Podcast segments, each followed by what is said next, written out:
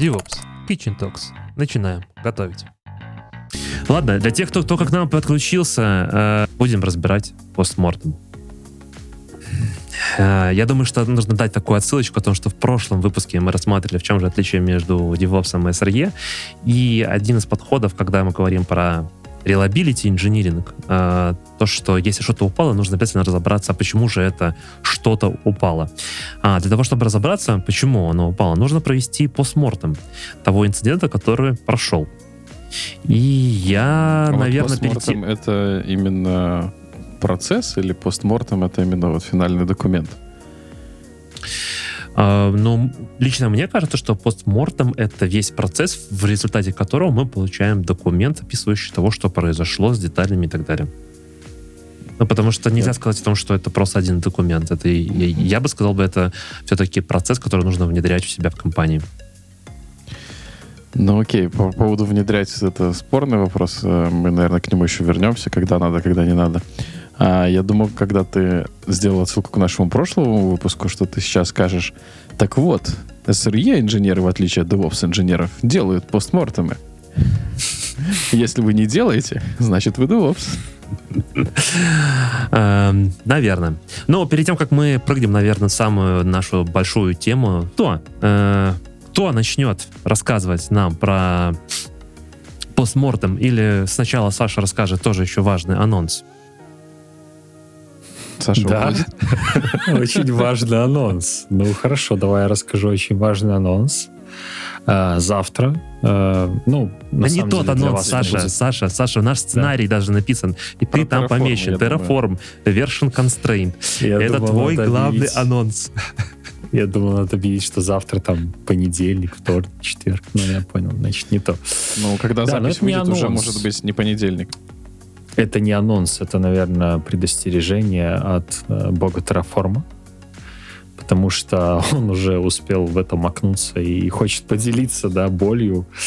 Уже пестрят просто все возможные паблики с разными мемами, в том числе от Антона Бабенко. Недавно вышел новый мем с красной кнопкой и, надписью AWS провайдер четвертой версии S3 Bucket, потому что как раз-таки недавно в частности, после реинвента Amazon очень сильно переработал, во-первых, API свой, э, в том плане, что, ну, кто не знает, там в том числе ACL, там выключили на S3 пакетах и еще всякие разные вещи. И, в частности, параллельно вот э, как раз-таки на недельке прошлой если не ошибаюсь, вышел General Availability провайдера AWS для Terraform 4.0, в котором очень много пересмотрели, и в частности S3 Bucket ресурс один большой, в котором было много конфигураций, раздербанили на 10 мелких. В результате этого, если вы используете в том числе S3 Bucket э, модуль комьюнити, или у вас есть свой модуль, они просто перестают работать. Поэтому обратите внимание на changelog четвертой версии провайдера Amazon в официальном GitHub репозитории. Обязательно подумайте, как это могло вас затронуть, и желательно проверьте version constraints, то есть ограничители версий, которые вы используете. Ну, в Terraform документации есть разные подходы. Можно указывать больше равно, можно указывать тильда равно. Ну, вот, соответственно, важно ознакомиться с этой разницей, чтобы использовать все-таки версию, которая не будет фатальна для вас. Просто ее прям пинить на последнюю версию или какую-то фиксированную через равно надо в очень редких случаях, потому что вы теряете обновление, но все равно пересмотрите свои эти вещи, чтобы у вас ничего не взорвалось. Как это взорвалось? Ну, точнее, оно не взорвалось, я не заметил, что у меня был такой вот больше или равно constraint, у меня скачался версия 4.0 провайдера, и я не понимал в течение получаса, почему у меня перестало работать все. В частности, где был S3 Bucket. Но потом я проинвестигировал, сделал root cause анализ и э, принял Пост- решение. Провел постмортем. Ну, не совсем там Экшен-айтемов ничего не напилил. сломалось. На экшен айтемов напилил, да. Ну, это же важно. Обязательно. Для- Я создал для себя тикет э, в нашей системе отслеживания задач, э, чтобы когда комьюнити модули все обновятся, э, просто обновить провайдер. Ну, те модули, которые я использую в Terraform. Вот. Ну, да, это такой важный момент. Я думал, какой-то другой важный анонс надо дать, но это тоже важно. Давайте все-таки к постмортему. Максим, Вот скажите, вот скажите, Максим перехватывает инициативу. давай, давай, давай, отлично, ты молодец. А, да, вот тот пример, который Саша сейчас нам рассказал, да, может ли это тянуть на реальный постмортем? Ну, для того, чтобы начать процесс постмортирования, скажем так. А смотри, на самом деле, когда мы говорим про постмортем и как в целом философию, культуру внедрения такого процесса и написания документов, то один из моментов, когда нужно его... э, Есть, есть, получается, пять основных э, критериев, когда тебе нужно его писать. Первое, это то, что у тебя действительно упала твоя система, и это увидели твои конечные пользователи. Ну, грубо говоря, они пытались там подключиться, но у них что-то не работало, они не могли залогиниться, не могли еще что-то. Ты потерял данные, второй вариант, да, когда, э, ну, так случилось, но что-то в течение как- какого-то сбоя ты потерял, возможно, даже клиентские данные, а, возможно, не клиентские да- данные. А, тебе пришлось звонить твоему on-call инженеру, который проснулся и делал какой-то роллбэк, э, делал переадресацию трафика. А, Вот у меня, например, было множество таких звонков, особенно в начале карьеры, когда я вставал по ночам, э, какой-нибудь сервачок у меня работал не очень корректно, я его вводил из, э, скажем так, из балансировки. На тот момент, к сожалению, балансировщики такого делать не умели, не могли, ну и так далее. А, И, получается, четвертый момент, когда у тебя превысил порог, такой threshold по времени, когда ты решал эту проблему. Ну, грубо говоря, а, у тебя проблема возникла, и в течение, там, например, пяти минут э, она решилась там, помощью автоматизации, или ты настолько крут и быстренько среагировал, все сделал, возможно, как бы это не является проблемой. А если threshold превышен, ну, грубо говоря, твоя система была в таком состоянии более там X количество времени, например, получаса, то это тоже является такой проблемой. Ну и последнее, это когда у тебя твой мониторинг э, зафейлился. Как сам мониторинг система или, или что ты имеешь в виду файл? Алерт или сама мониторинг система сломалась? Скорее, сама мониторинг система сломалась. Окей. Да, логично. Ну, в данном случае, отвечая на вопрос Максима, я бы, наверное, сказал, что данная проблема с Terraform вряд ли критична, если только инфраструктура и управление инфраструктурой не является частью пайплайна вашей CI-системы, да, тогда, в принципе, если вы э, тем самым этой ошибкой фейлите ваш пайплайн delivery, то это в целом нарушение определенных метрик, и в этом плане вам обязательно надо решать эту проблему. Да, сейчас, сегодня, а уже потом э, на дальней перспективе как-то разбираться с ней более глобально. Но, тем не менее, она не попадает под те критерии, которые Витя описал. Да? То есть там не происходит ни потери данных, ни мониторинг система не падает. А ни- если lead time является типа бизнес-критикал, метрика, которая настроена в мониторинге, на которую триггерятся алерты, которые поднимают ваших инженеров? М, Ну, смотри, я бы сказал бы так. э, здесь имеет смысл проводить root cause анализ, почему так произошло, но я бы не сказал бы о том, что это действительно прям заэффектовало твоих конечных пользователей. То Ну есть да. система в конечном итоге, она работала. Возможно, ты не вложился в те эстимации, которые ты закладывал о том, что ты, например, заделивишь э, фичу X э, там, в течение двух недель, но из-за сложившихся сбоев или невозможности инфраструктуры, то у тебя как бы она релизилась там не две недели, а три недели. Так вот, возвращаясь все-таки к этому, я бы не сказал бы, что у Саши все-таки постмортом здесь нужно проводить прям такую целую процедуру и расписывать документы, но тем не менее нужно извлечь какой-то вывод и, ну, как Саша сказал, там, завести себе задачу на будущее для того, чтобы все-таки к ней вернуться и порешать в, э, в, в корне. Ну, чаще всего так и происходит. Э, То есть мы находим какую-то причину проблемы, создаем себе задачу и дальше эту проблему решаем. Все, мы не заводим никакие документы обычно, куда заносим, что вот то-то-то произошло, заэффектовало то-то, то-то, и нужно сделать то-то, то-то. Ну, да, да, да, да. Ну, мне кажется, что, что когда мы говорим еще про постмортом, э, то важно сказать о том, что эта задача не то, чтобы найти, кто виноват или там что случилось. Вот, ну, на самом деле, мой перед подготовкой сразу такой референс дам, и я ставлю, сразу скажу о том, что ссылки можно будет найти в описании. Весь материал, который про сегодня мы будем говорить, он базируется на двух, э, там, трех книжках основных, да, это SRE, э, просто сама book, SRE book, и вторая workbook. И важно на тот момент о том, что они называют это вот э, постмортом, это типа разбор полетов. Что произошло, что сломалось. Но самое первое, то, что они везде пишут и говорят, о том, что... Я вклинюсь. Давай. Не что сломалось, а почему сломалось. Да, почему Что сломалось? сломалось-то понятно. Э, ну, да, Не окей. всегда. Э, да, это, кстати, тоже вот будет, мы будем разбирать пример постмортона, и там, на самом деле, ребята в течение практически 70 часов не могли понять, что сломалось, на самом деле. А, они знали, что не работает. Да, Все систе- не работает. Да, они не знали, что сломалось. Да. Сломалось все. А Ну, что было э, пер- первым, что сломалось? Ну окей, да. Я хотел просто сказать о том, что на самом деле в нашей культуре, э, когда я говорю, говорю, нашей культуре, скорее тех, кто разговаривает на русском языке, есть такой, ну, не очень хороший подход о том, что мы, когда разбираем, делаем такой разбор полетов, мы всегда начинаем, типа, с придумывания козла отпущения, да, кто виноват. А, И вот это вот момент очень важно в том, что вот в философии постмортона там этого нету. Это нужно исключать в первую очередь. Нельзя искать виновных людей, и нужно еще важно понять такую штуку о том, что исправить людей практически невозможно. Нужно исправлять только систему.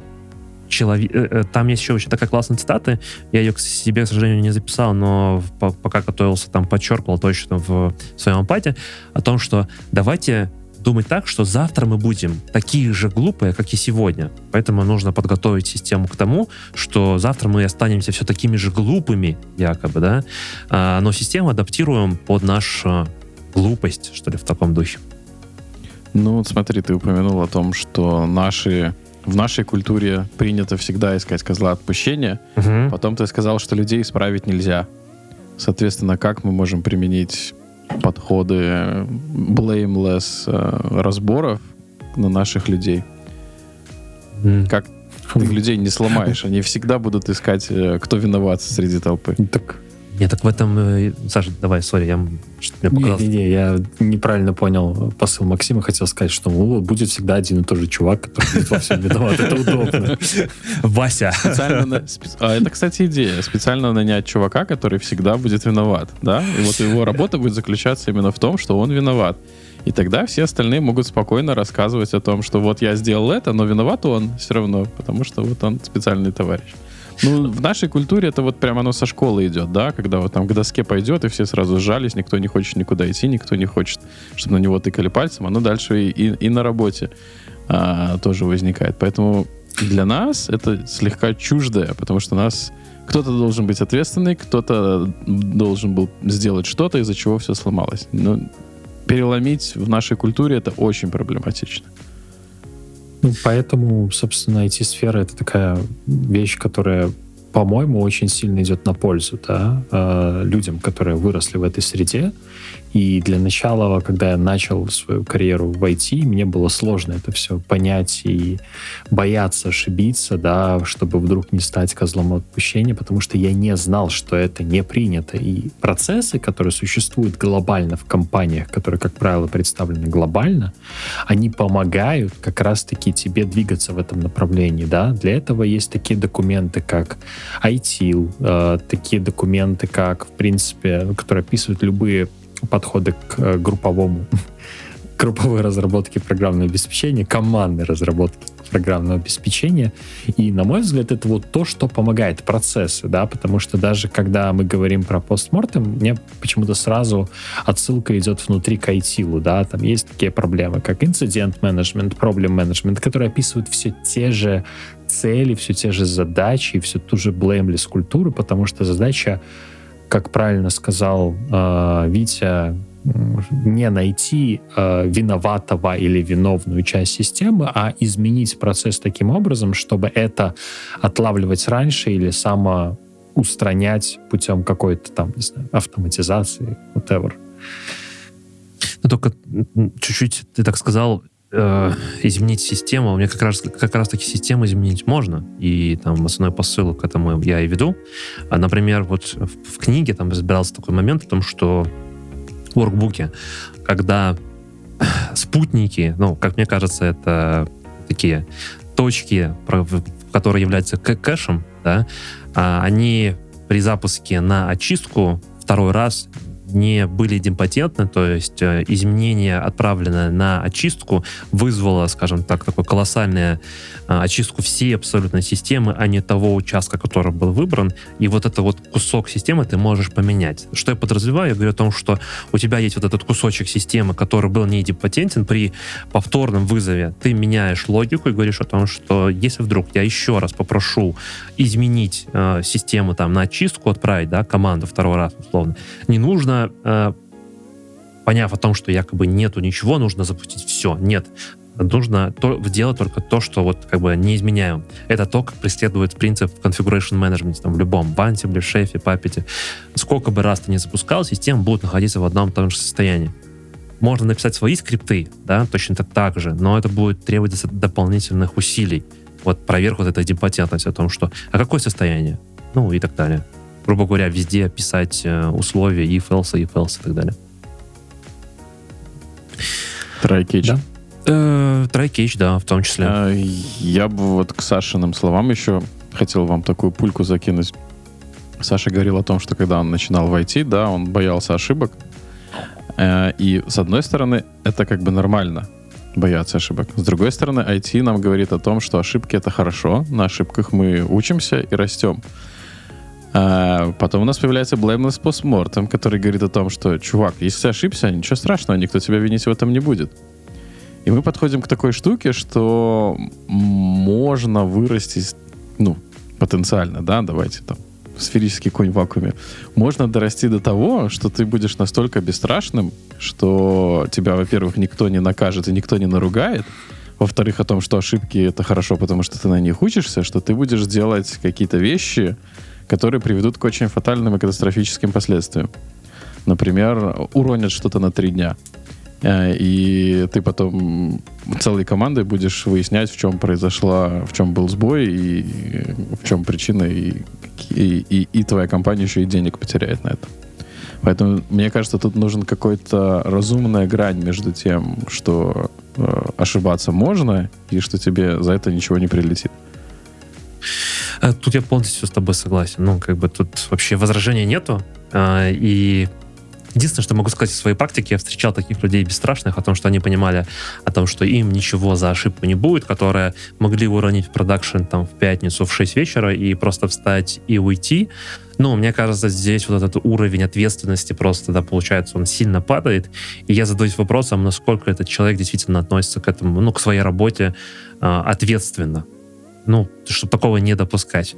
Но просто о том, что если ты совершил ошибку, и потом все будут ходить там три недели говорить, Витя, ты сделал очень плохо, потому что бла-бла-бла, да, там, не знаю, не вовремя среагировал или по глупости запустил РМРФ, да, ну, грубо говоря, да, как, один из там потенциальных возможных примеров, а, то в этой ситуации, конечно, все будут бояться и как бы боятся что-то делать, экспериментировать в том числе. Но, как Саша правильно подметил, весь IT, он как раз-таки рассчитан на то, что получаешь быстрый фидбэк какой-то. И все эти методологии, которые идут командной разработки, Agile в том числе. ITIL может быть не так, да, ITIL все-таки больше про operations, но про саму разработку, всякие скрамы, все, что на базе Agile строится дальше, а, задача, в первую очередь, это максимально быстро получить фидбэк. Даже если неправильно.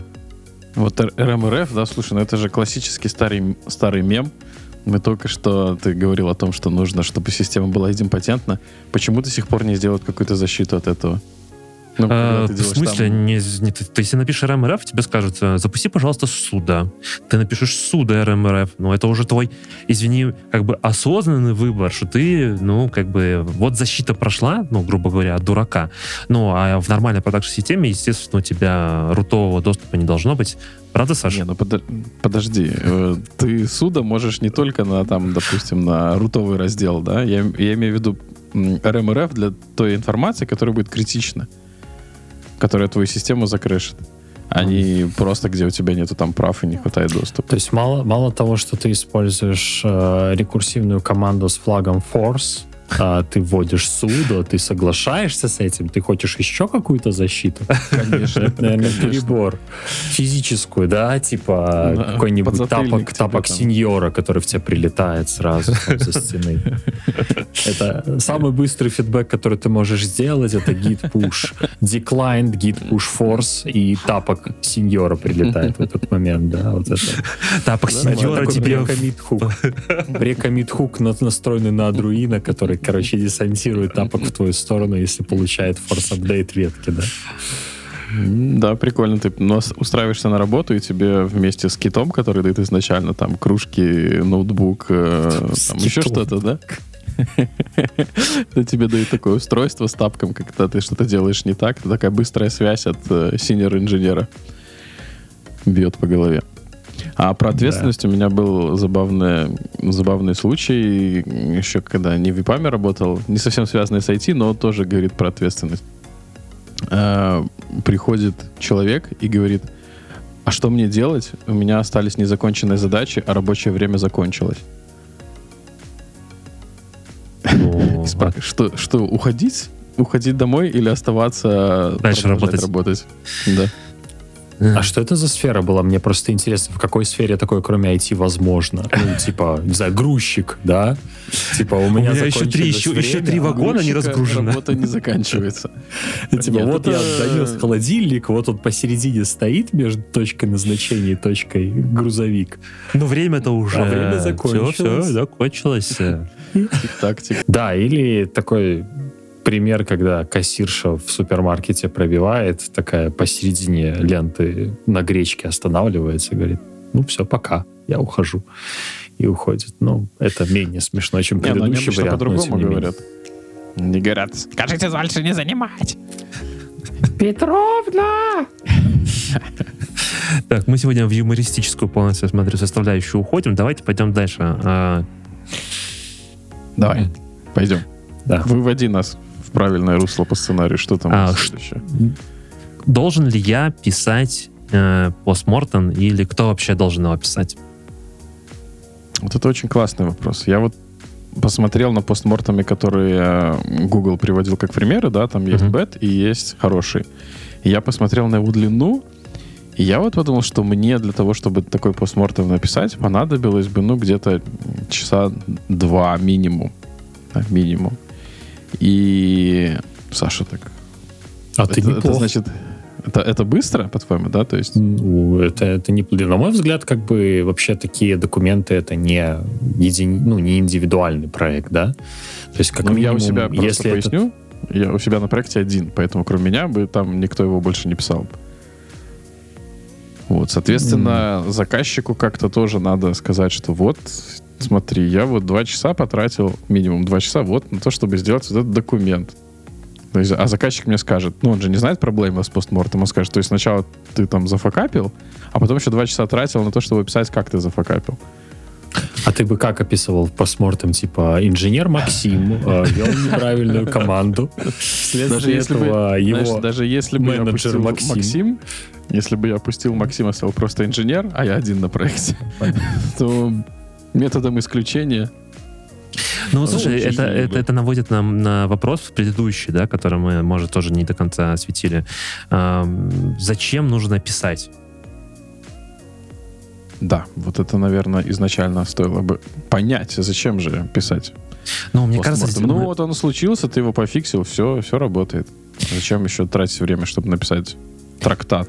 Э, Ну, я бы сказал бы, во-первых, ну, грубо говоря, если брать твой пример конкретно, да, и говорить о том, что ты там, например, условно, один э, на проекте, и ты сам совершаешь ошибки и сам их потом описываешь, опять же, я бы тебя отвел бы к тем уже пяти пунктам, про которые я рассказывал, о том, когда действительно нужно писать постмортом, являлась ли твоя ошибка, которая заэффектила э, конечных пользователей, то есть система упала, и конечные пользователи были недовольны, условно, или они не могли воспользоваться твоей системой. Соответственно, это принесло какие-то потери, вероятно, денежные, либо репутационные, потому что, ну, как мы знаем, не все всегда мерится только деньгами. Иногда бывает такой момент, как просто твой имидж с точки зрения того, что ты предоставляешь стабильно какую-то услугу.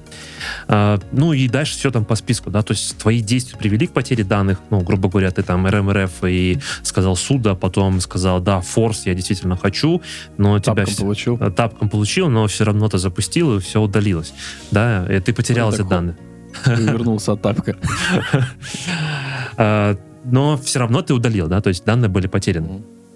Ну, то есть вот там этих пять пунктов, которые я там рассказывал, а, user visibility, data loss, ты проснулся ночью, то есть тебе был звонок, мониторинговая система сработала, а, резолюция времени по таймингу зашла больше там условно какого-то времени, или же там твоя система мониторинга в том числе там условно упала.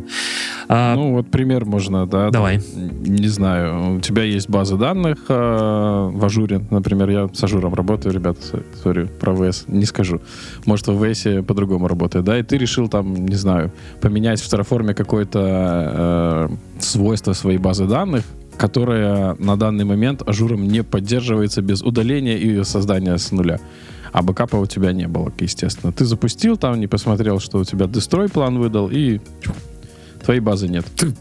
Ну, как бы... Он там же пишет то же самое. Ну, ты запускаешь план, ты видишь красным Я же сказал, текстом. Ты не посмотрел. Хорошо, а ну, ты... Э, со всем уважением к дальтоникам не увидел, что она написала красным. А, Макс... Строй, окей. Э, Макс, на, вся, на всякий случай я уточню. Э, ты всегда так делаешь сразу на продакшене, да? То есть, как бы, ну, типа... Ну, я же пример привожу, что вы сразу. Я потом руками восстановлю, ничего страшного.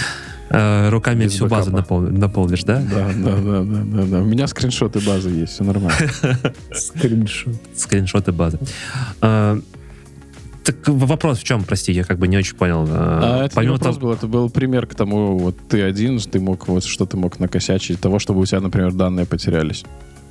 Ну, смотри, а что значит один? То есть ты ж не работаешь над продуктом один. Это ж не твой продукт, не знаю, веб-сайт э, maxim.com. То есть всегда есть кто-то внутренний, внешний, кто зависит от того, что ты делаешь. И если ты посмотришь про какие-то best практики, о которых мы позже будем говорить, в том числе в SRE Google книге, э, ну, как бы обычно рекомендуется шарить по спортам и публицити. То есть у тебя есть клиенты. Тебе надо распространять постмортемы в компании, шарить с соседними командами. Подожди, Какую подожди, проблему Мне кажется, мы, мы, мы уже далеко, далеко ушли немножко. Про... Это уже я, у нас уже я, есть я... постмортем. Да, а мы про ну, то, нет. Вот, я вот накосячил, и что мне делать? Так я об этом и говорю. То есть, если у тебя нету э, кому и зачем это делать, то это не надо делать. То есть, никто не говорит, что это обязательно это хорошая практика, когда, ну, если ты типа один в лодке плывешь, то говорить ты можешь только сам с собой. У тебя вариантов ну, нету. Да. И рыбы, но они тебе не отвечают. Ну, очень внимательно за тобой следят. Я хочу подвести к мысли о том, что размер команды, в которой ты работаешь, может влиять на то, сколько времени и есть ли у тебя возможность э, писать постмортемы. Потому что если ты один, да, маловероятно, что это вообще, ну, скажем, время, потраченное на это, оно будет приносить в дальнейшем value. А, во-первых, она всегда будет приносить value, да. Во-вторых, что, что я бы еще хотел бы сказать о том, что я с тобой согласен по поводу размера, но это точно так же, как и размер твоей компании, насколько твой продукт, ну, условно, готов. То есть ты можешь, конечно, там, условно, пилить maxim.com, э, один, да, и у тебя там три клиента, а если у тебя достаточно большой бизнес, и ты, совершив теперь ошибку, а, почему не, не написав постмортом, не разобрав, ну, что действительно произошло, в чем была причина вот всего происходящего, с большой долей вероятности о том, что похожий инцидент может произойти в будущем еще раз. И может быть даже не раз. И основная идея о том, что когда ты пишешь вот такой постмортом, который является не обвинительным о том, что там Максим или Витя совершили ошибку, теперь все сломалось, а, а идея заключается в том, чтобы изменить систему процесса, чтобы в следующий раз такого не получилось. И важно, конечно, понимать о том, что если ты делаешь сам себе, то ты даже сам себе ты, ты можешь сделать такой небольшой постмортем. Я сделал такие-то, такие-то вещи.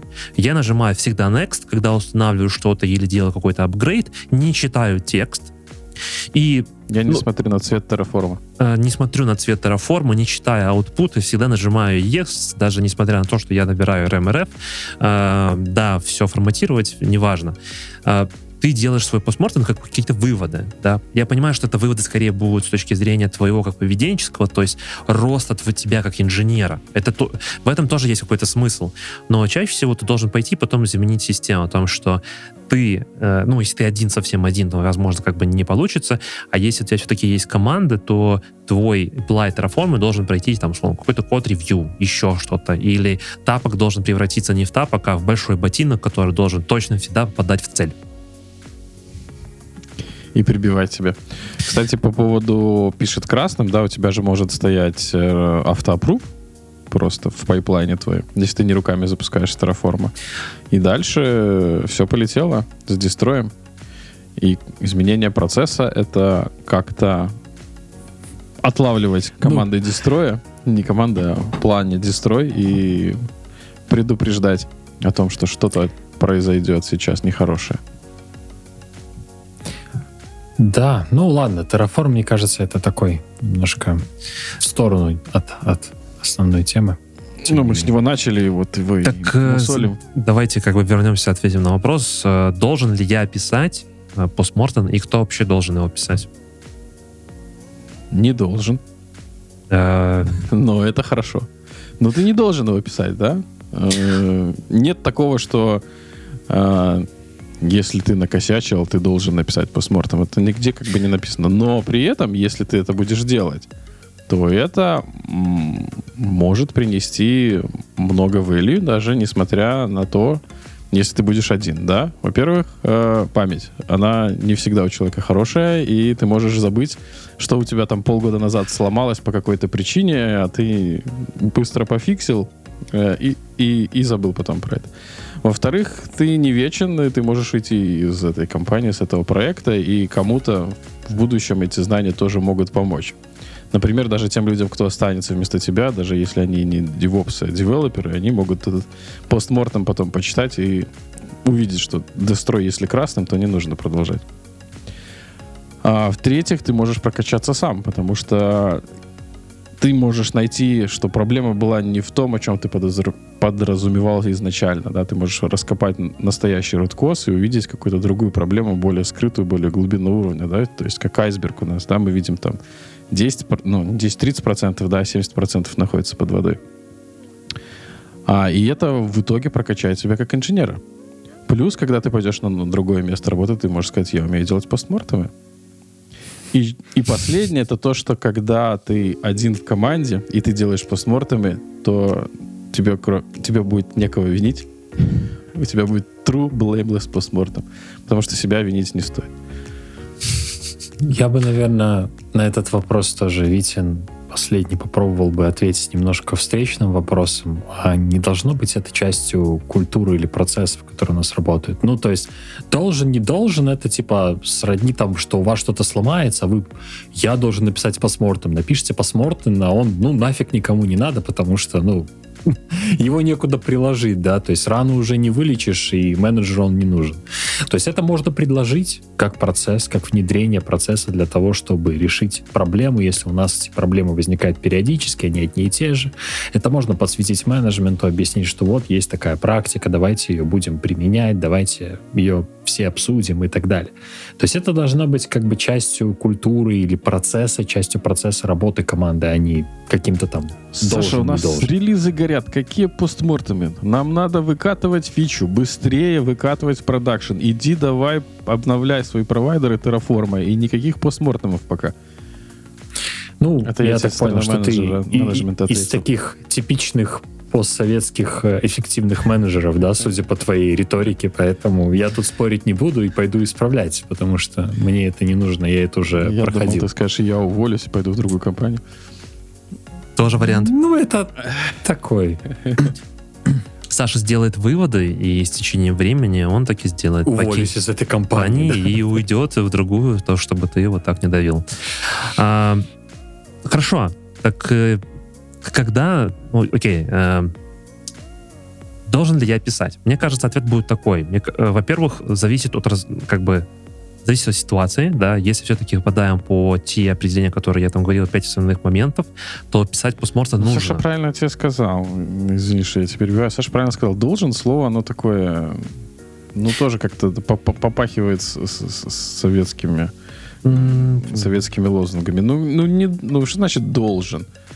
Э, Нет, смотри, подожди. Э, У тебя есть процесс, да? Э, По процессу ты, ну, грубо говоря, у тебя есть не- некий процесс настроенный Нет внутри твоей... процесса. Нет у тебя процесса. Но если у тебя нет процесса, то у тебя, спросим- скорее всего, хаос. Спросим...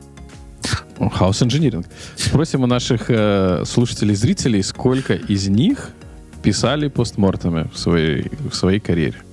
Сколько человек? Ну, смотри, э, слово здесь должен, я с тобой не согласен.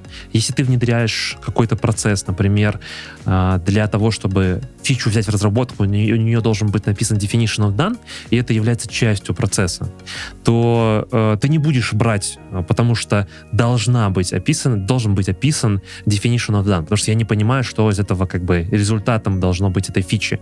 Точно так же и в operations, да, когда мы говорим про случившиеся инциденты, которые действительно повлияли на производительность нашей системы, на имидж, мы потеряли деньги как компания, то здесь вопрос не стоит, мы должны или не должны, мы просто обязаны писать постмортемы. Если мы не хотим, чтобы в будущем этого не повторялось. Если мы хотим тяп-ляп и в продакшн, ну, наверное, да, можно не писать. Тогда мы никому ничего Ну, не должны. мы- Скорее всего, тогда бизнес просто пойдет с каждым разом все как бы неудачнее будет становиться и неудачнее. Ну, Это вот. мы говорим про то, когда у нас есть процессы. Когда у нас процессов нету, да, вот я условный там Коля, который включил DevOps Kitchen Talk сразу на 38 выпуск, и такой, давай послушаю, что там ребята рассказывают про постмортемы. И хоба Коля такой, ты должен писать постмортемы. Да, должен. Да, нет, нет, я, я, я, ну, смотри, во-первых, это культура, культура по подходу к тому, как ты делаешь в целом вот весь твой SRE а, практики. Если ты собираешься внедрять у себя на проекте SRE практики и прочитал там условно книжку или там читаешь ее по главам, и ты приходишь к тому, что нужно написать postmortem, и ты начинаешь их писать. Во-первых, я думаю, это поменяет твой mindset а, с точки зрения того, как ты будешь подходить к сложившейся ситуации. А, Я думаю, что это разовьет тебя Главное, еще как инженера в том числе. Перебью. Главное, чтобы ты mindset не развил настолько, чтобы ты потом не думал, что ты ни в чем не виноват. Нет, я думаю, что здесь такого не будет. Э, Хороший postmortem не... Во-первых, всегда в нем будет написано о том, что проблема чаще всего в системе. Если проблема случилась так, что человек, ну, скажем так, не был достаточно опытен и так далее, вот, например, ребята тоже в книжке, они говорят о том, что проводите боевые учения, делайте игры, которые будут эмулировать полностью того, что происходило. И мне кажется, это очень хороший такой, знаешь, типа учение. А, Я, если честно, был только один раз на проекте, где мы проводили действительно учение о том, что наша база данных ломалась, и мы проводили учение, как мы быстро ее восстановим, чтобы ее обратно вернуть в боевое состояние.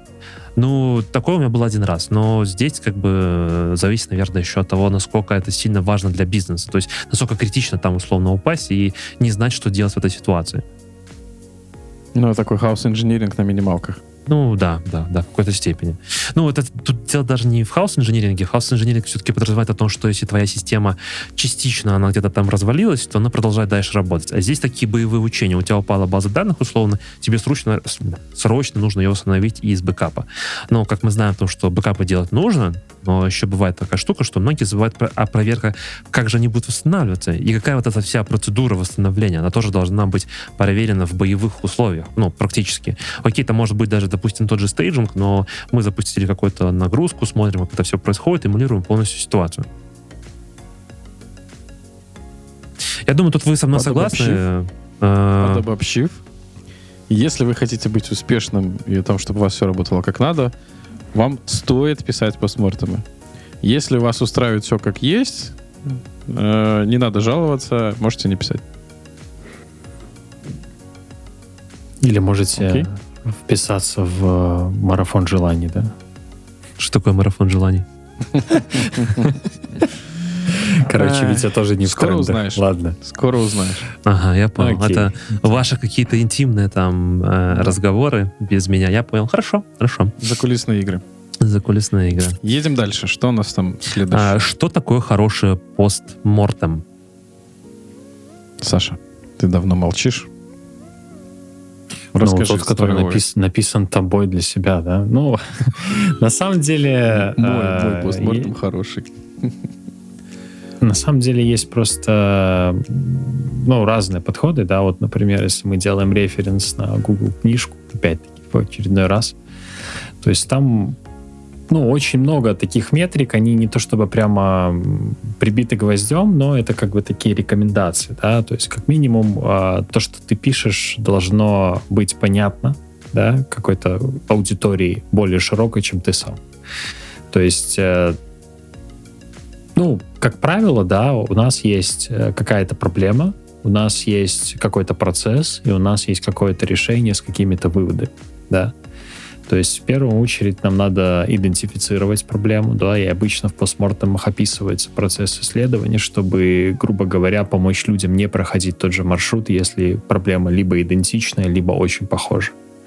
После этого проводится как бы определенный анализ э, того, как это случилось, могло случиться, либо какие могли быть причины. Ну и первая очередная задача любой э, серьезной проблемы или инцидента, которые аффекты там, жизнедеятельной системы, это восстановить жизнедеятельную систему в максимально короткое время, чтобы наши конечные клиенты, внешние или внутренние, э, получили сервис, который им нужен хотя бы в каком-то виде, ну, желательно максимально функциональном. Вот. Эм, ну, как бы общая структура такая. Если говорить более детально, да, то есть э, писать максимально понятным языком, если используются какие-то специальные термины, они должны быть расшифрованы либо внутри, либо после э, основного документа, да, так называемый глоссарий, либо приложение в современном э, формате русскоязычных документов. То есть там должны быть определенные экшен-айтемы на какое-то ближайшее время, которые описывают то, что нам надо сделать, чтобы улучшить систему, да, потому что всегда, даже когда мы устранили первую причину, у нас всегда должно сложиться впечатление, ой, не сложиться мнение, что Э, что-то в нашей системе не так или в процессе не так, что это привело к такому состоянию. Где-то у нас мало тестов, где-то у нас, возможно, эта система является single point of failure, либо на нее завязаны другие системы и так далее. То есть важно сделать э, декомпозицию, да, на, важно там сделать какой-то э, rethinking, да, того, что, ну, не знаю, как пере, пере, переосмысливание того, как наша система функционирует и так далее. А, более того, когда проводится анализ, важно учитывать ну, и опираться на какие-то метрики, потому что ассампшены и предположения — это не путь, да, это как бы интуиция, да, то есть нельзя написать, исходя из интуиции, я принял решение перезагрузить сервер, да, ну, то есть это не очень, наверное, концептуально правильно, потому что у тебя есть, как правило, должна быть система мониторинга, которая может тебе подсказать, что у тебя схожие симптомы, и тогда ты с помощью этого документа сможешь, в принципе, найти и сопоставить схожее поведение, да, и Вот тут я, я клянусь немножко. А, когда там готовились к какому-то выпуску, может, вы вспомните, что за история была? Там суть в том, что человек, который э, был в команде ребят, которые занимаются саппортом и мониторингом, он очень, ну, долго работал на этом проекте и очень много смотрел в метрики, которые приложение выдает. И в один...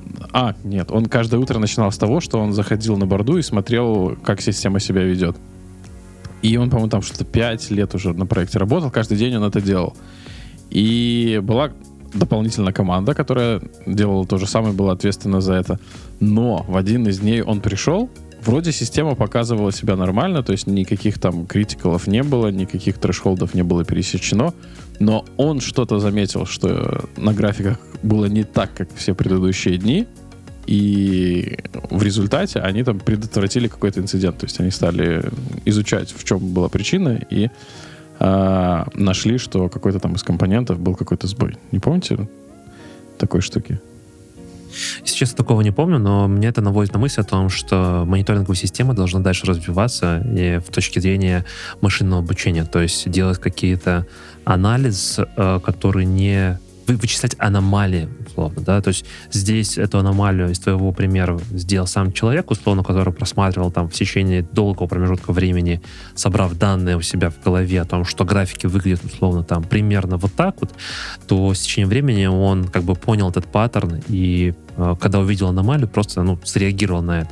Но мне кажется, что сейчас, если посмотреть на решения больших компаний, они все-таки предлагают э, какие-то варианты вот этих вот анализа паттернов. Ну, у AWS есть достаточно много разных инструментов, которые с точки зрения безопасности особенно смотрят на том, что у тебя приходит там, возможно, не, э, неблагоприятный трафик назовем это так, да, и какую-то аномалию тебе высчитывает, например, тот же от э, Guard Duty скажет, что вот что-то там пошло не так. Ну, как бы мне кажется, мы сейчас немножко опять ушли. Э, Саш, угу. давай к тебе обратно. Э, что еще должно быть в хорошем постмортоне? Мне да, кажется, ну, ты забыл скорее... одну важную штуку, с которой стоит начать.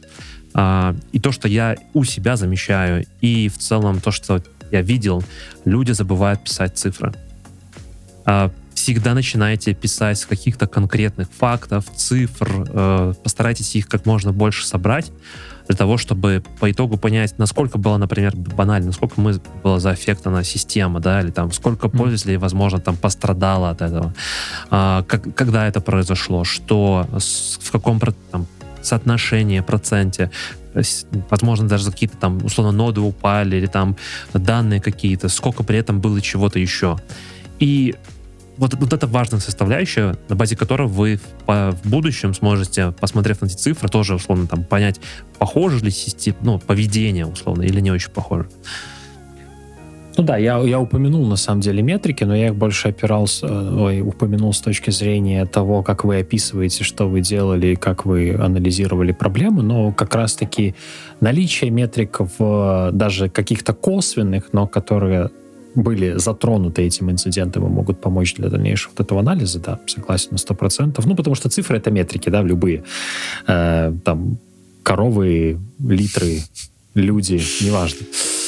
Да, ну, головы. Вроде, вроде бы по структуре и общему наполнению, да, э, я вроде сказал, ну, тут важно, да, то есть мы изначально начали blameless, да, то есть blamelessness, да, правильно так сказать.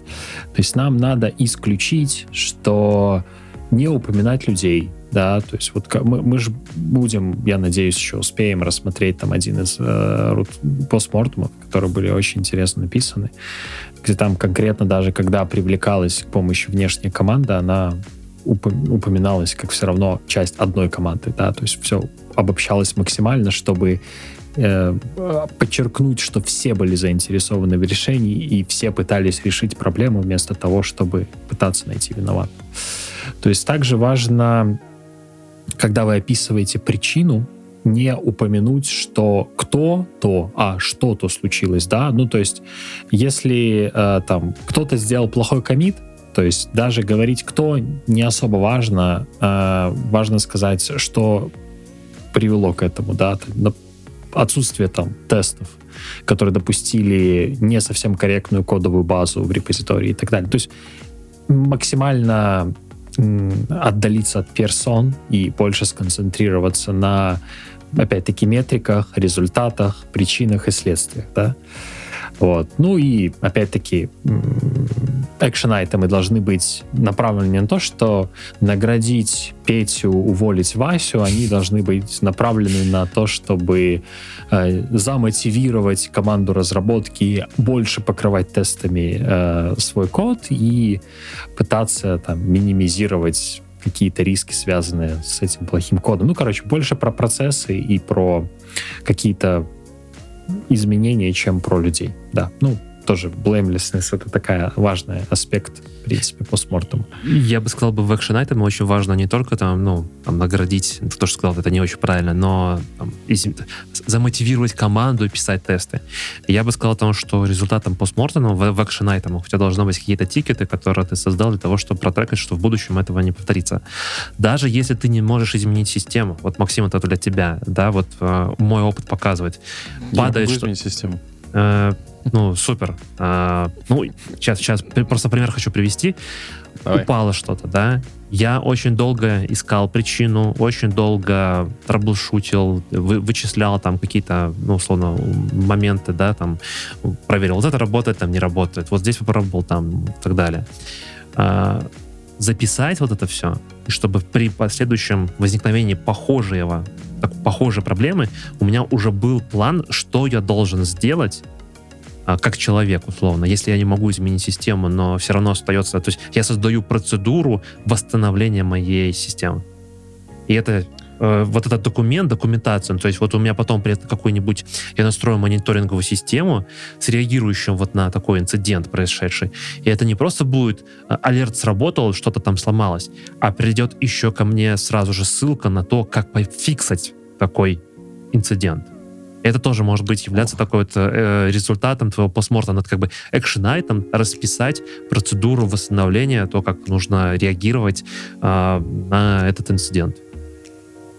Я думаю, что многие здесь э, узнали такую штуку, как э, страничка на Докупедии под названием Known Issues and Ways How to Fix It возможно, кто-то у себя на проекте такой ведет. То есть это можно считать как какой-то такой небольшой постмортем, когда ты знаешь, что есть проблема, пока на данный момент решения ее нет, э, которая устранит ее окончательно, но есть способы, как э, от нее э, порешать ее в данный момент, там, пойти на продакшн руками, перезагрузить правильный сервис, и все будет хорошо.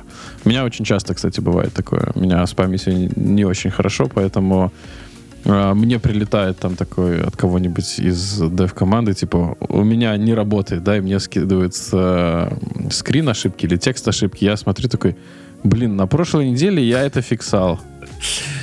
Что я там делал? Не помню уже, хоть убей. И ты опять тратишь время на то, чтобы вспомнить или найти опять решение, как ты это делал. Там идешь в history браузера, смотришь какие-то ссылки, смотрел и так далее. А я бы добавил еще по поводу, что должно быть. А, так вот, по поводу того, что создать тикеты, помимо того, что тикеты должны быть созданы, как жена этому, должны быть ответственные лица за эти тикеты, чтобы они не просто валялись в бэклоге бесхозными, а кто-то нес за них ответственность. И они должны быть приоритизированы. Потому что если они не приоритизированы, непонятно тогда за что браться в первую очередь. Что более важное, что можно оставить на потом.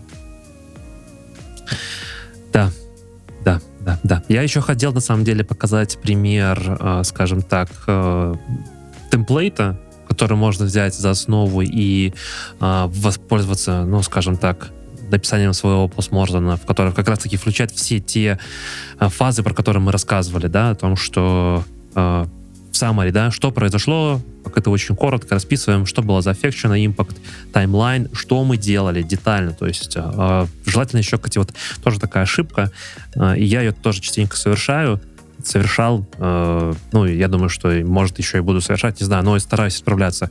Если что-то сломалось, обязательно нужно документировать, что вы делаете чтобы не произошло такого, том, что система починилась, и вы даже не знаете, что вы по итогу сделали. Какой-то же какой-то набор действий рандомных мог привести к починке, и вы даже не понимаете, что же произошло. Ну и вот этот таймлайн о том, что, что вы делали тогда, и вот как раз-таки собирание всех метрик, я думаю, что сейчас практически пришло время для того, чтобы переключиться, посмотреть на один из таких, ну, как мне кажется, не самый идеальный э, постмортом, но очень классно расписанный, очень детальный, очень здоровский. Я думаю, что мы сейчас как раз-таки на него посмотрим. Э, Root Что мне в нем Давай. больше всего понравилось, это то, что в нем вверху была прям краткая выжимка того, что тебя ждет дальше. То есть, в принципе, э, если мы говорим о том, что мы э, пишем постмортемы не только для себя, но и делаем какую-то рассылку на компанию, то, что, про что Саша говорил, э, и, допустим, ты из другого отдела, да, но тебе эта рассылка приходит. Это очень классно, что ты можешь быстро понять, о чем будет дальше идти речь. То есть ты кратко пробежался глазами о том, что там было, да, ты понял проблему, ты понял, как ее решали, и этого может быть достаточно тебе на данный момент. Если тебе нужны детали, то тогда ты уже можешь идти дальше, читать весь остальной материал. Вот это мне прям очень зашло здесь. Тут важно, мне кажется, подчеркнуть, даже о чем мы будем говорить, потому что, мне кажется, оно очень объясняет, почему такая выжимка была сделана, да? Мы будем ведь шарить, да? Конечно. А. Я уже открыл сейчас, вот, вот, Отлично. Вот. Да, тут вот. просто Витя подожди, у нас лучше... Саш, подожди, давай э, мы, я хочу закончить просто с темплейтом, да, Окей, мы там не да. досказали таймлайн, root cause, мы по итогу все равно расписываем, что же, э, когда мы нашли действительно причину случившегося, ну, условно, не знаю, а, наша система была неидемпотентна к изменениям. А, Мы, не знаю, э, не, у нас нету процесса апрува, или мы автоапрувом всегда выполняем Terraform скрипты, и при этом можем, ну, соответственно, задестроить всю систему, да. А, Соответственно, нужно внести какие-то изменения в процесс, это являлось там руткосом. А, ну, Дальше экшен-айтемы, которые мы применим. И вот здесь в экшен-айтах мы уже много чего сказали. Это может быть какие-то тикеты по улучшению системы, это может быть просто known issues сделать, расписать для того, чтобы, когда в следующий раз мониторинговая система сработает, мы сразу пошли туда и уже начали выполнять ту процедуру для того, чтобы устранить данную проблему. Ну и аппендикс это то, что вот Саша говорил про глоссарий. Если э, ваш постмортем должен быть написан таким образом, чтобы его мог прочитать э, любой член вашей компании, фактически так. То есть, э, грубо говоря, начиная от инженера, который непосредственно с этим постмортемом воевал, заканчивая, э, не знаю, менеджером другого отдела, который, ну, вообще не понимает, что мы делаем, ну, потому что у него совсем другая там ответственность, другие технологии и так далее. Он тоже должен это все понять и разобраться, что же конкретно произошло, что сломалось. А, давайте, может, в кейс. Что здесь э, произошло, что за компания, может, там в двух словах. Кто? Это Витя лучше, наверное, про компанию расскажет, ты, наверное, больше в теме, я потому что... Ну, я прям не супер, чтобы в теме, но Roblox э, компания, которая предлагает ну, онлайн-игры, и, соответственно, у них очень много пользователей, э, людей, которые играют, ну, вот прям, прям сейчас, да, то есть э, у них какое-то количество из игр, люди заходят, играют, ну, такой классический, то есть, не знаю, Diablo 2 выходила, там сервера, ложи- сервера ложились от Blizzard, вот это можно сказать что-то похожее, да, то есть только у них свои игры. А, Мобилки, да? Э, Я не настолько хорошо погрузился в тему, но, скорее всего, да. Если честно, прям так не скажу. Эм, Не скажу. Не подготовился. Ну вот что-то не пошел не смотреть бэкграунд, я больше вот уделил непосредственно описанию, и вот здесь, типа, э, коротко, ребята лежали, получается, больше, чем 72 часа. Ну, получается, почти трое, ну, трое суток такие есть, да, с 28 октября по 31 октября. И при этом они опубликовали свой отчет только 20 января. Ну, такой отчет, конечно, стоило времени, чтобы написать. Хотя один из тоже важных пунктов, которые э, ребята расписывают в СРЕ книжке, о том, что постмортем желательно все-таки публиковать в короткий промежуток времени после того, как это произошло. А, Во-первых, потому что, скорее всего, если вы будете расписывать о том, что произошло через три недели, четыре недели, вероятно, вы уже забудете, потеряете какие-то детали. А, Я думаю, что этот постмортем здесь опубликован так поздно, потому что, скорее всего, он проходил внутреннюю какую-то проверку и так далее, и это уже такой, типа, вот на паблик, но внутренний постмортем, я думаю, должен быть значительно раньше все-таки проведен. А, вот то, что говорил... Ну, есть же одна из best practices, да, о том, что сначала пишется постмортем, потом отдается кому-то на ревью со стороны, и уже после того, как он проревьюван, если нужно внесены изменения, после этого тогда финальная версия его паблишится. Ну, да. А, Вот то summary, про которое говорил Максим, да, то есть вот мы можем сразу здесь посчитать, увидеть о том, что вот 73 часа ребята лежали, а, ну и вот в целом полностью, что, что нас ждет э, в процессе расписания этого postmortem а. А, Важно здесь сказать про цифры, мне кажется, что действительно это такой достаточно серьезный highload. У ребят 18 тысяч серверов и 170 тысяч контейнеров. Ну, это прям много. Много. И нету Kubernetes. А, у них Nomad. Nomad. Nomad. Это один Мгм. из возможных оркестраторов. А, ну, то есть они вообще, на самом деле, если дальше почитать, то они вот они говорят о том, что они полностью практически на хаш и стейк. А, у них Nomad, Consul и Vault. Ну, то есть как бы полноценные, короче, полностью ребята находятся на HashiCorp стеке. Вот. Э, Расскажите кто-нибудь, в чем тут суть э, и так далее? Какие-то интро, нет? Или мне рассказывать? На самом деле, что в преамбуле тут расписано, да, что такое хэшестек, Витя сказал, и по факту, ну, они описывают их инфраструктуру, то есть у них в основном все это их сервера, да, какие-то дата-центры, понятно, геораспределенные, несколько кластеров, они все связаны, тут расписывается примерная архитектура того, как у них построен консул, у них, э, ну, вообще как бы консул, да, если почитать преамбулу, это одна из причин, почему, ну как бы, это принципе, основная причина, почему они сломались. А, и тут вот расписывается немножко их сетап. У них все сделано, в принципе, по best практикам. У них есть э, сервера, которые участвуют в выборе, так сказать, лидера, те, которые не участвуют в выборе лидера, просто хранят данные. А, и тут упоминается механизм рафт, который является один из способов выбора лидера. Ну и дальше, да, вот приводятся в том числе исходные данные, то есть то, как обычно выглядит их кластер э, консула э, с точки зрения там типичной нагрузки, да, того, чтобы да. да, сейчас вступлю здесь э, нормальное состояние системы. То есть как, как да. происходит в рафте, там, получается, есть э, выбор э, лидера, вот это вот, э, сколько времени проходит и так далее, и вот здесь вот расписано, показанное нормальное состояние системы, скажем так. Это то, когда оно типа healthy, да, то есть все, все работает хорошо. И консул они используют как сервис Discovery, по сути, то есть у них вот это огромное количество контейнеров, которым нужно общаться друг с другом, и в консуле в э, качестве key value находится как раз таки, где находится какой сервис, для того, чтобы с ним можно было коммуницировать. А, давай дальше, Саша. Ну, потом, собственно, началась проблема. То есть изначально они просто заметили, что что-то не так, короче, с э, метриками консула возросла две, очень две, сильно. Две копейки вставлю, да? А, они обновились, да. обновили консул с 1.9 на 1.10 это для по... того, чтобы новую фичу... Это потом. Они, ну, сначала, по-моему, про это они не говорили или говорили? Сразу говорили. Ну, это скорее тоже как часть summary. То есть, да, они это обновили, это было все протестировано, позже описано, что было недотестировано, да, и почему так произошло. Но в целом, да, они обновили, чтобы включить стриминг фичу, которая, в принципе, направлена на то, чтобы сократить э, ресурсы, которые затрачиваются, а именно CPU и Network Bandwidth, для того, чтобы, в принципе, консул ну, работал. Короче, улучшает перформанс за счет одной фичи, которая была релизнута вот в новой версии. Вот, ну и, соответственно, изначально они заметили, что у них резко выросла э, latency, и, ну, то есть задержка на записи, в принципе, запись на диск. Вот, и потом, соответственно, начали потиху пропадать клиенты.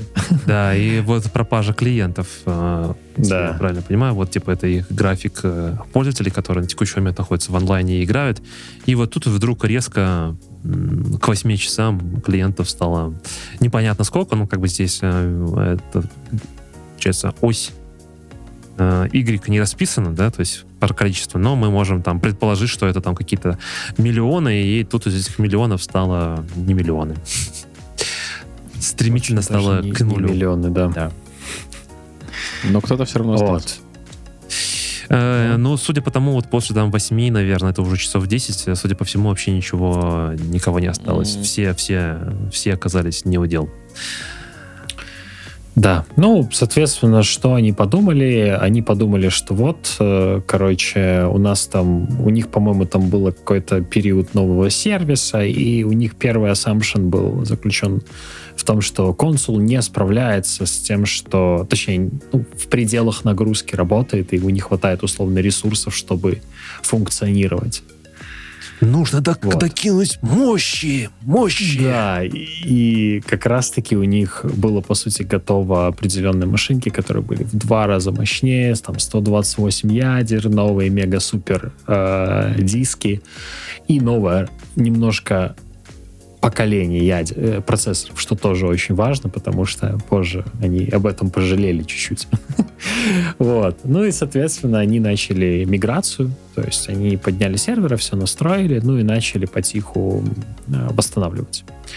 Но по факту, ну, недолго все это дело улучшилось, и они все равно вернулись к тем же тайм, тайм-аутам после 300 миллисекунд которые, ну, они говорят о том, да. что, типа, если выше 300 миллисекунд, для них это уже нездоровая система, а по факту у них получалось в районе 2 а, секунд. Секунды. Да, да, да, да. да, да. Угу. Вот. Но все, что выше 300 миллисекунд по задержке, по latency, это для них уже все, считай, как бы это уже проблема серьезная. А... Давай да. дальше. Ну, потом, ну, на самом деле, э, они видели очень странное поведение консула, то, что он не мог, в принципе, э, ну, не мог, короче, войти в контакт с другими э, участвующими нодами в рафте, да, соответственно, которые должны были начать выбирать, кто главный, кто не главный, но они не могли этого сделать, был какой-то определенный условный рассинхрон, и после этого, ну, они подумали, что, наверное, давайте-ка мы, ну, так как, в принципе, консул в себе хранит данные, э, в основном необходимо. Давайте вообще, что такое консул, для тех, кто не в теме? В хэшестеке консул выполняет роль сервис Discovery и определенного э, key-value storage для всего того, что в это включается. По сути, сам по себе Nomad не умеет э, в какую-то коммуникацию. Nomad, по сути, просто планирует запуск каких-то контейнеров на каких-то нодах и э, поднимает, пробрасывает порты из контейнеров на ноды.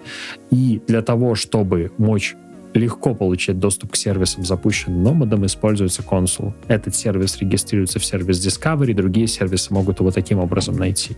Это важно просто понимать.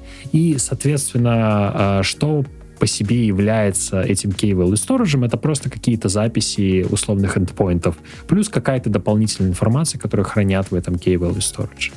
Так вот, непосредственно пользовательские данные никак не были э, затронуты этим инцидентом. Они об этом тоже подчеркивают, потому что сейчас это очень важный момент в современном мире. Все беспокоятся о своих данных, ну и в целом любой прогресс это как бы потеря прогресса это негативно, особенно в гейминге. Поэтому они приняли решение в целом э, сделать откатку, то есть у них был настроен процесс э, резервирования консола путем снимания снапшотов периодических, key-value storage, и в целом они поняли, что вот этот вот э, дрифт между тем, как они сломались и тем, как они, где они сейчас, они могут восстановить при необходимости с помощью программного кода либо Максима позовут, Максим умеет восстанавливать данные вручную. Да. Это Саша. А, вот, да. По, по скриншотам. По скриншотам? По скриншотам, да, по скриншотам. Ну, это шутка. Давай дальше. А, все, я понял. Я думал, что я что-то не то делаю. А, вот. Ну, э, соответственно, они взяли снапшот, который был создан до того, как случился э, вообще проблема с метриками, попробовали восстановить, и как бы ничего не поменялось. Ну, условно, вообще, от слова совсем. То есть изначально все было нормально, ну, как всегда, да. О, все нормально, фу, пойдем пить кофе, только вышли за кофе.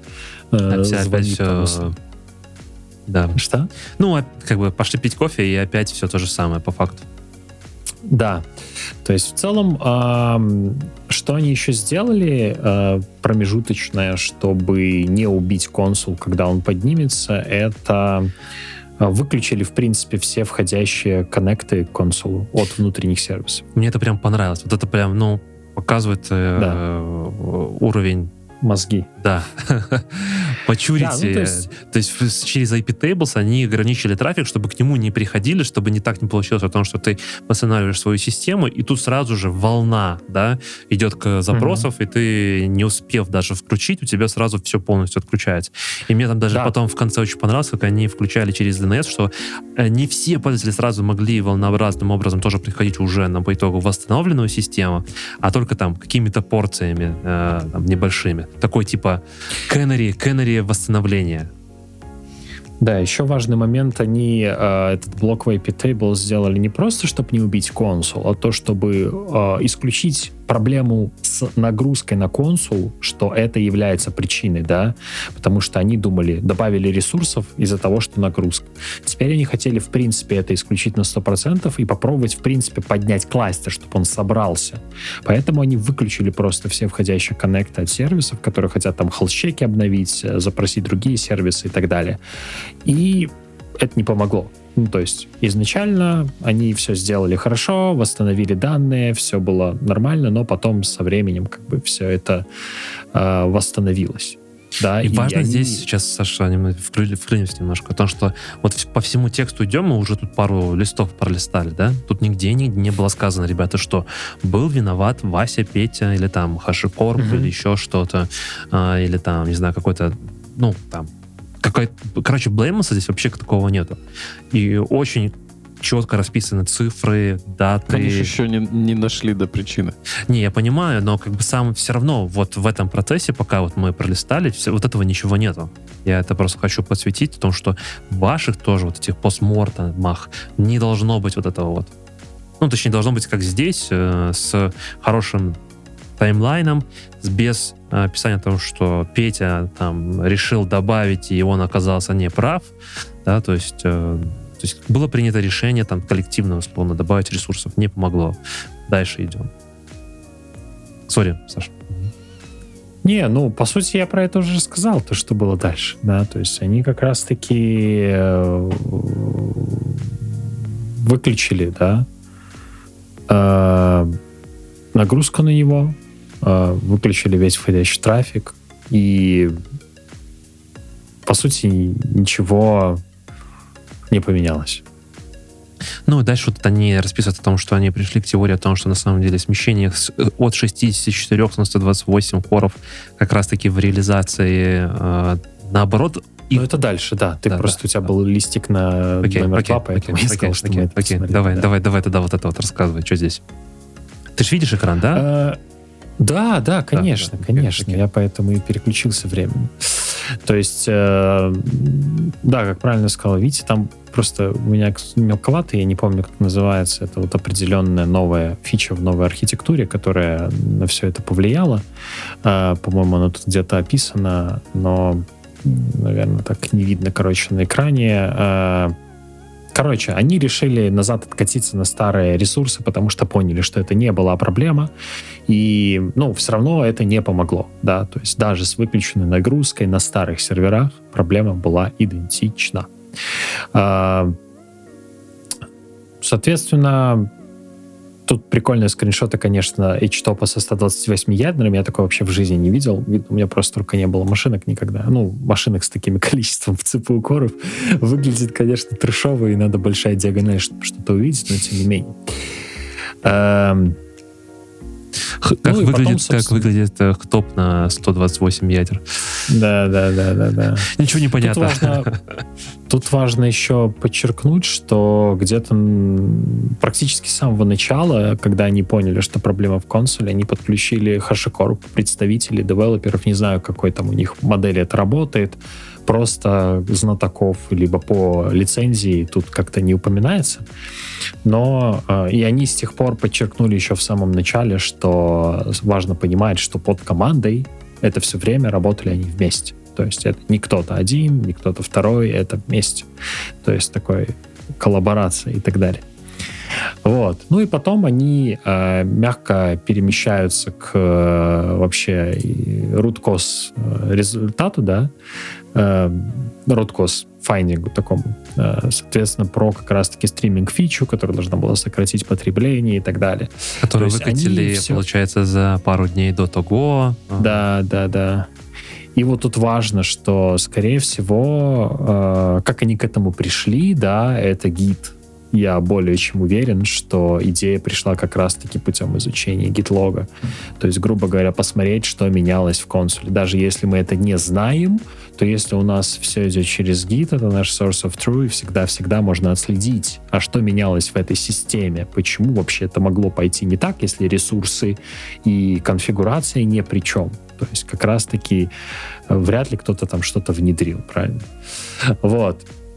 И, соответственно, ну, все нормально работало со стримингом на протяжении нескольких там дней, тестировали в разных окружениях, и в проде оно день работало, все было замечательно и так далее. И вот как раз-таки, когда config change э, с этим прошел, э, ну, они поняли, что в этом причина, они выключили эту фичу, и, грубо говоря, достаточно в течение какого-то времени, как только этот конфиг расползся уже по всем машинам, по всем консул-нодам и так далее, в принципе, они выдохнули, как они написали, да, они увидели, что нужные метрики вернулись в желаемое состояние, и собственно, да. Дальше уже идет такой более глубокий анализ. Я, кстати, могу предположить, что задержка с выходом постмортумом была связана с тем, что HashiCorp дополнительно воспроизводили это. Наверное. Они, э, в том числе там э, указано, что они обещали восстан- сделать какой-то стенд, где это можно воспроизвести точно. И как раз-таки проблема была в том, что ну, тестировалась не на той мощности эта фича, а, и из-за этого, в частности, и возникла вот эта вот проблема. Тут дальше расписана техническая деталь GoLang, я вообще далек от этого, чтобы сказать, как бы в чем еще то, что э, под капотом получается, что у консула использовал, использовался BoltDB, который да. хранил в себе логи по выбору лидера э, внутри консула. Да. Bolt сам по себе под капотом с консулом не рассчитан на такую нагрузку. Да. И это было некорректным его использовать, тоже в том числе. А, потому что изначально вот этот вот BoltDB, он проектировался не для таких а, нагрузок. А, ну и, соответственно, как бы это тоже могло привести, вот, точнее, оно не могло, оно есть привело к такому вот краху. А, ну, как бы это не хочу сказать о том, что это не blameless, да, но это как бы нахождение того, что стоит изменить и там условно улучшить. Ну и вот тут как бы восстановление такое финальное. Ребята расписывают о том, что через 54 часа после изучения всего происходящего они такие начали потихонечку восстанавливаться и выходить в бой. И вот на, через 61 час они полностью сделали восстановленный э, консул кластер, который полноценно уже работал и показывал состояние Хелси. Э, и э, выбор лидера проходил за разумное время, да, там за 30 миллисекунд, по-моему, они так они расписывают у себя, потому что это вот то время, которое как раз-таки им позволительно. А, но и дальше они с 5 часов утра до 4 вечера они начали запускать первых своих пользователей. А, ну и запускали они через, э, то есть то, что не всем давали, DNS стиринг. Ну, то есть они предоставляли возможность не всем сразу зайти, то есть некоторых они отправляли на статическую страницу, потому что maintenance page свой стандартный, да, то есть ну, то, что они все еще работают. А некоторым как бы потихонечку начали выдавать уже доступ к системе, того, что люди могли дальше играть. Вот. Ну и тут приколов в том, что мне еще понравилось, потому что ребята быстренько в Твиттере там расписали, как это можно обойти, чтобы быстрее вклиниться в игру.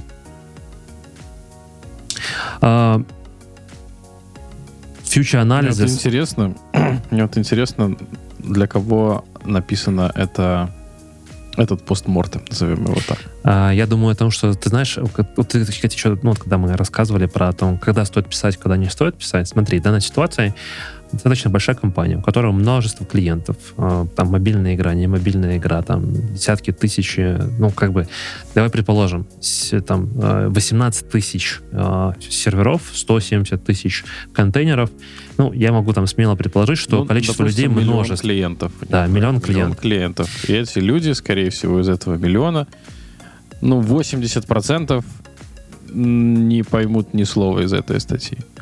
Но ты должен всегда понимать о том, что люди могут пойти посмотреть, насколько ты ответственно подходишь к этому всему чтобы дать, э, ну, скажем так... Дать денег. Э, а если ты инвестор, ну... Инвестор. Ты ж, если то, что ты заботишься о своей аудитории. смотреть на это. Нет, почему? Надо. То есть, если... Э, смотри, это как бы имидж в первую очередь компании. То есть, если, например, э, ну, там, компания X, например, выкладывает новую игру, она падает в течение трех суток, э, все, все лежит и нельзя воспользоваться э, игрой, да, у меня впечатление о том, что, скорее всего, я больше не буду покупать игры от этой компании и пользоваться, ну, скажем так, услугами, потому что, скорее всего, будет все то же самое. Согласен. Хорошо. А потом... А, потом а если эта компания написала постмортом, ты такой, о, она написала постмортом, значит, да. еще буду. Нет, серьезно, ну как бы это мне добавляет доверие компании. Я вспоминаю, э, такой момент был, когда на GitLab удалили базу данных. Помнишь? Давновато уже это было, я уже не помню, там пару лет назад. И чуваки в процессе восстановления запустили стрим на YouTube, по-моему, и видео, и они показывают прям вживую, показывают, как они делают восстановление. Для чего ну, они на это GitLab сделали? я, допустим, это понимаю, потому что основные пользователи GitLab это люди, которые разбираются в том, что там происходит с той стороны. А здесь э, Но... люди просто, просто играют в мобильные игрушки. Им не важно, что там консулы, волты и все остальное. Им главное, чтобы игра быстрее вернулась. И никто ну... из них это читать не будет. Если у него Но нет постмортом-то IT-бэкграунда. это все-таки больше про технику, да, то есть никто же не говорит метрики, экшен-айтемы, э, процессы, все это больше про тех, кто в теме, да, то есть однозначно клиенты, я более чем уверен, у них в каком-нибудь твиттере были постоянно оповещены, что да, мы знаем, да, мы работаем, да, сорян и так далее и тому подобное. Но при... То есть это показывает, ну, то есть, смотрите, э, просто сказать о том, что мы лежим, и потом через трое суток вернуться сказать, мы восстановились, и не расписывать, а в чем была проблема. Это одно, да.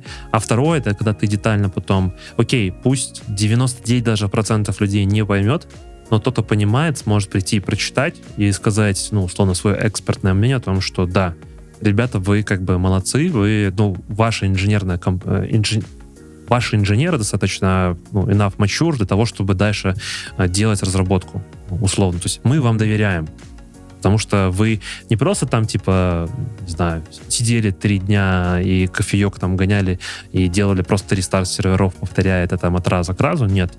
Э, То раз, два, три, четыре, пять, что сделали и какие вот выводы по итогу э, дальше расписан, типа, там, будущий анализ э, и так далее. Это как раз-таки вот здесь вот то, что ребята с HashiCorp собираются провести или уже провели анализ, построить такой же стенд, и дальше они расписывают свои future steps, то есть улучшение телеметрии, о том, чтобы быстрее получать сигнал о том, что что-то может произойти, а, вот э, provide better visibility into console or and bolt DB performance, ну, чтобы быстрее, вот, э, скажем так, получить тот сигнал о том, что что-то все-таки сейчас происходит не так с системой.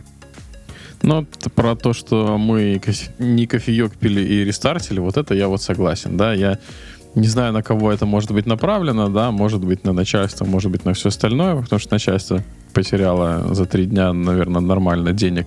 И они вот им такую выкатили телегу о том, что, ребята, мы тут как бы умными вещами занимались, а на самом деле вообще, смотрите, это HashiCorp не протестил. Нет, ну, подожди, но здесь как бы нет такого блеймлеса. Ну, как бы... Ну, как бы его как бы нет, Но Ну, ты вот хочешь его... том, что- Но ты хочешь его перенести. Я понял, я понял. но он как бы есть. Но Engineering to Decision было включить эту фичу не, не HashiCorp, а инжиниринговые команды. У них же, Да, наверное, есть RFC. У не верить HashiCorp Не, ну, на будущее. Почему? Ну, RFC, да, наверняка у них должен быть в такой компании, где все подписаны, что мы понимаем, зачем нам это надо, мы это протестировали в таком-то окружении и так далее. То есть э, они же какую-то цель преследовали включением этой фичи. Они же не просто эта фича стала by default в новой версии. Такого никто не делает. И в том числе в консоли это не by default было с этим релизом. Вот, Не, поэтому... ну, к- что они преследовали, это понятно. Они хотели снизить нагрузку на свою инфраструктуру. Я немножко пошел, почитал про компанию вот сейчас на, на, на ходу, Мгм. да. 226 миллионов активных пользователей. А, игроки провели время в Роблоксе свыше 7 73 миллиардов часов. Лет. Э, 73 миллиардов часов. Ну, как бы, в, ле- в ле- в лета просто подели пару раз там и получишь сколько это лет. Я просто понимаю, для чего писать такое развернутое объяснение для внутреннего пользования, но зачем Я думаю, для того, это чтобы- наружу? Но для инвесторов в том числе, я думаю, так или иначе, у тебя есть э, те люди, которые Если у тебя дают есть деньги. инвесторы, то они придут к тебе и потребуют э, с тебя документацию изнутри. Они будут идти на blog.roblox.com и смотреть, какие у тебя постмортемы. Ну, я тут сразу сходу так не вижу о том, что это публичная компания или не публичная, но чаще всего, если ты все-таки выходишь типа на IPO и становишься публичной компанией, то за такие постмортемы детальные, это для тебя это уже не желательно, это просто must-have, который ты обязан просто выкладывать. Просто обязан, потому что в противном случае это будет как немного, ну не то что сокрытие какой-то То информации, есть но то, что ты три дня лежал, это как бы на акциях не сыграет никак. А, А, вот то, что ты постмортом выкинул акции, сразу вверх пойдут назад. ну в том числе возможно, да. Да. Давайте, давайте Ну, вернемся я к тут накидываю как бы на вентилятор просто. Не, не, ну, молодец, Такой молодец. плохой коп. Молодец. Вот, да. На самом деле хороший разбор. Да, возможно, 90%, э, даже 99%, как Витя сказал, пользователей, им это не важно. Им важно, что назад можно там овощи на своей ферме высеивать. Вот, но нам, как инженерам, наверное, полезно почитать и на будущее даже, даже из чужих постмортемов вынести какие-то для себя э, новые знания и новые подходы. Да, и вот как раз такие новые подходы. Ну, ну, меня лично немножко впечатлил этот детальный разбор. То есть я понимаю том, что реально у чуваков там прям хорошая инженерная команда, и действительно ребята знают, что они делают. Я бы еще хотел вам закинуть такую мысль. Вот у нас было на разборе при подготовке к выпуску, наверное, три статьи, а, три примера постмортемов. Не кажется ли вам, что во всех этих трех статьях э, не всегда проблема истинная была э, не то чтобы очевидна, она не всегда состояла из одного компонента. То есть это была какая-то цепочка событий, которая по итогу привела к катастрофе, назовем это так, да.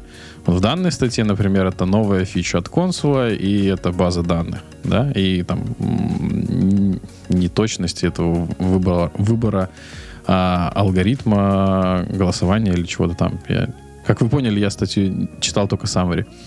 А, вот. В статье про Firefox, да, это то, что а, Google Cloud э, не рассказала о том, что она э, выкатила обновление, обновление по а, использованию HTTP 3 по дефолту, и о том, что софт, который был использован компанией, неправильно обрабатывал заголовки.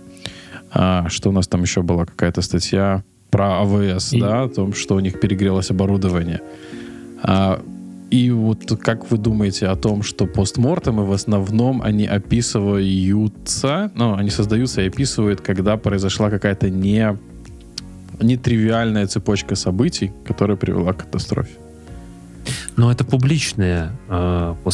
Ты же должен понимать, том, что внутри компании может быть их значительно больше. И, например, в той же книге, э, которая ну, являлась основой для подготовки сегодняшнего выпуска, они еще приводят такие графики о том, что э, ты создаешь постмортемы и смотришь, сколько у тебя было аутеджей, и потом еще можешь это колерировать. И э, рекомендуют, например, использовать внешние сервисы в виде там типа VictorOps или PageDuty, которая позволяют и сохранять вот эту базу постмортемов, на базе которой ты также можешь, как твоя команда инженеринговая может учиться в том числе. о том, что когда-то что-то происходило вот в таком варианте, в таком варианте и так далее. А, а вот эти публичные, они скорее вот как раз-таки, да, что-то то, что не тривиально. Внутренние какие-то, да, могли быть и, ну, более тривиальными, то есть не такими сложными о том, что столько много зависимостей, столько много всего совпавших, э, скажем так, случайностей, не случайных, да, в единое место вот в один момент времени. Как-то mm-hmm. так. Ну, это я к тому, что э, если вы любите изучать постмортемы других компаний и видите вот такие случайные неслучайности и думаете, что ко мне эти процессы применять не нужно, потому что у меня все намного скромнее и намного банальнее, то нет, наверное. Вам тоже стоит следовать э, э, процессу написания постмортемов, следовать blameless культуре и встраивать их в свою повседневное, повседневную работу. Да, как Витя сказал, это большие крупные компании, у которых, естественно, если случается инцидент, то это что-то крупное и большое. Если у вас маленький проект, это никоим образом не говорит о том, что а, вам не стоит перенимать лучшее от крупных компаний даже если у вас будут маленькие постмортемы. Каждый из нас не Google, но тем не менее мы хотим делать все очень круто и замечательно. Мы хотим там работать.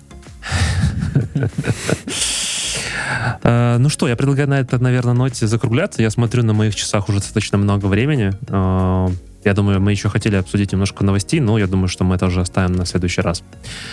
А, спасибо большое, что были вместе с нами. Столько времени пообсуждали и пробыли с нами в нашем обсуждении о том, что такое постмортемы, стоит ли их писать и как их стоит писать. Все ссылки, как лучше писать, темплейты и прочее, мы оставим все внизу под описанием. А, подписывайтесь, ставьте лайки и спасибо, что были вместе с нами. Подпишись.